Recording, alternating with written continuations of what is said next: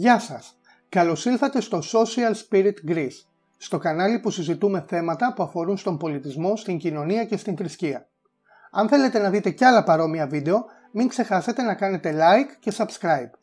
Το σημερινό επεισόδιο δημοσιεύτηκε ως άρθρο στο ethosandempathy.org, του οποίου τον σύνδεσμο μπορείτε να βρείτε στην περιγραφή αυτού του βίντεο. Τα τελευταία χρόνια έχουν προκαλέσει έντονες αντιδράσεις οι ζωοθυσίες σε θρησκευτικές πανηγύρι στη Λέσβο και συγκεκριμένα η τελετουργική και δημόσια σφαγή τάβρου. Δεν πρόκειται απλώς για τη διανομή φαγητού στους προσκυνητές όπως συμβαίνει σε άλλους θρησκευτικούς εορτασμούς στην Ελλάδα, αλλά για μια πανάρχια παράδοση με ξεκάθαρο τελετουργικό χαρακτήρα. Από τη μια μεριά, φιλοζωικά σωματεία και οργανώσεις αλλά και ανένταχτοι πολίτες διαμαρτύρονται για την βαρβαρότητα του εθήμου και από την άλλη, μέρος της τοπικής κοινωνίας υποστηρίζει πως αποτελεί ζωτικό και ουσιώδες μέρος της τοπικής παράδοσης. Κάποιοι μάλιστα διατείνονται πως έχει χριστιανικό χαρακτήρα, επικαλούμενοι τις κοινές τράπεζες των πρώτων χριστιανών, τις γνωστές αγάπες, τη σταυρική θυσία του Χριστού και το αίμα του, ακόμη και την ιερότητα του αίματος γενικότερα ως θρησκευτικό σύμβολο. Δεν θα επιχειρήσω να τοποθετηθώ ή να αναλύσω τη νομική, ηθική και άλλη διάσταση του θέματος, αφενός διότι με αυτό έχουν ασχοληθεί διεξοδικά πολύ πιο ειδικοί και αφετέρου διότι ένα από τα επιχειρήματα των υποστηρικτών του εθήμου είναι το ότι έχει χριστιανικό χαρακτήρα. Επιπλέον πιστεύω ότι τους οφείλεται μια ευγενική και καλοπροαίρετη απάντηση, όχι απλώς όσον αφορά συναφείς έννοιες όπως αγάπη, φόνος κτλ., αλλά συγκεκριμένα το κατά πόσο συμβαδίζει η ζωοθυσία και όχι απλώς ζωοκτονία, γιατί περί αυτού ακριβώς πρόκειται, μιας και εντάσσεται σε ένα τελετουργικό πλαίσιο συγκεκριμένων θρησκευτικών εορτασμών με τον χριστιανισμό. Η αλήθεια είναι ότι δικαιολογείται η σύγχυση αφού οι χριστιανικές εκκλησίες ανά τον κόσμο και όχι μόνο η Ανατολική Ορθόδοξη επέτρεψαν στους αιώνες την διατήρηση λαϊκών εθήμων που προέρχονται από άλλες θρησκευτικές παραδόσεις οι οποίες κυριαρχούσαν πριν τον εκχριστιανισμό του ποιμνίου τους. Αυτή όμως είναι μια άλλη συζήτηση. Η προσφορά μη ζωικών και ζωικών προϊόντων και η τελετουργική θυσία μη ανθρώπινων αλλά και ανθρώπινων ζώων σε κάποιους αρχαίους πολιτισμούς ήταν ένα θρησκευτικό φαινόμενο κοινό στην προχριστιανική εποχή και σε περιοχές του κόσμου που εκχριστιανίστηκαν σταδιακά. Σκοπός ήταν ο εξευμενισμός των θεοτήτων ή η έκφραση ετοιμάτων σε αυτές.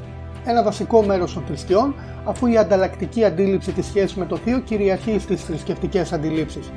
Γεγονός είναι ότι ο αρχαίος Ιουδαϊσμός, από τον οποίο προέρχεται ο χριστιανισμός, παρά τις πολλές και σημαντικές διαφορές από τις προγενέστερες και σύγχρονες του θρησκείες, γνωστές γενικότερα και ως εθνικές ή με τον παρεξηγημένο και καταχρηστικό όρο ειδωλολατρικέ, υιοθετούσε και αυτός στην ζωοθυσία ως θρησκευτική πρακτική κοινή στις θρησκείες του αρχαίου κόσμου, μαζί με την προσφορά ζωικών και μη προϊόντων στο θυσιαστήριο ως θυσία.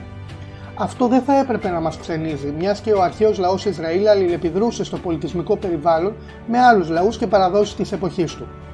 Με την ολοσχερή καταστροφή του δεύτερου ναού της Ιερουσαλήμ από τους Ρωμαίους, η πρακτική των θυσιών ατόνισε.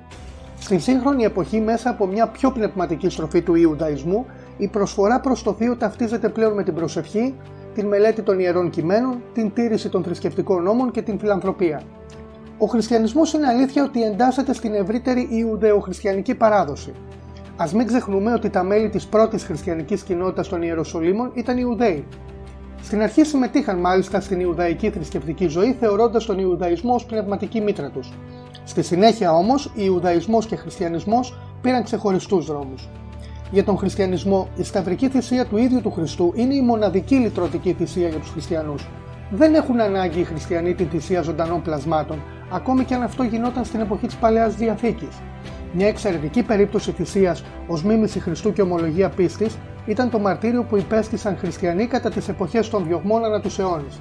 Θυσία όμως ως αυτοθυσία και όχι σφαγή κάποιου αθώου ζωντανού πλάσματος, Εκτός από την περίπτωση του φυσικού μαρτυρίου, οι θυσίες των χριστιανών είναι και πνευματικές. Η χριστιανική θυσία είναι προσωπική θυσία για τον χριστιανό, που βρίσκει το ομορφότερό της νόημα στην αλληλεγγύη στον συνάνθρωπο που βρίσκεται σε ανάγκη στα έργα αγάπης και προσφοράς σε αντιδιαστολή με την τυπολατρική και υποκριτική θρησκοληψία. Και ακόμη η ταπεινή καρδιά απέναντι στο Θεό. Είναι ενδεικτικό το ότι μετά το τέλος των Ρωμαϊκών διωγμών δημιουργήθηκε μεγάλο ζήτημα στην Εκκλησία σχετικά με την αποδοχή ή μη της επιστροφής όσων χριστιανών δεν μαρτύρησαν αλλά αποστάτησαν αρνούμενοι τον χριστιανισμό και επέστρεψαν στις παγανιστικές θρησκευτικές παραδόσεις, γνωστών και ως λάψη, πεπτοκότων δηλαδή, κάτι το οποίο έκαναν πραγματοποιώντας δημόσια τελετουργική ζωοθυσία.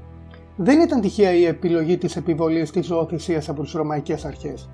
Είναι αλήθεια ότι οι τελετουργικές ζωοθυσίες στο πλαίσιο θρησκευτικών εορτασμών, τα λεγόμενα κουρμπάνια από το εβραϊκό κορμπάν και το τουρκικό κουρμπάν, έχουν επιβιώσει μέχρι τις μέρες μας σε κάποιες περιοχές της Ελλάδας όπως και στη Λέσβο.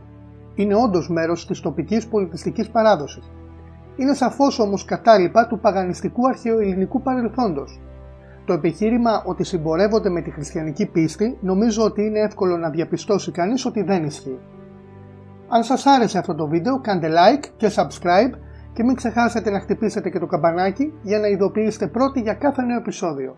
Σας ευχαριστώ πολύ και στο Ιπανιρήν.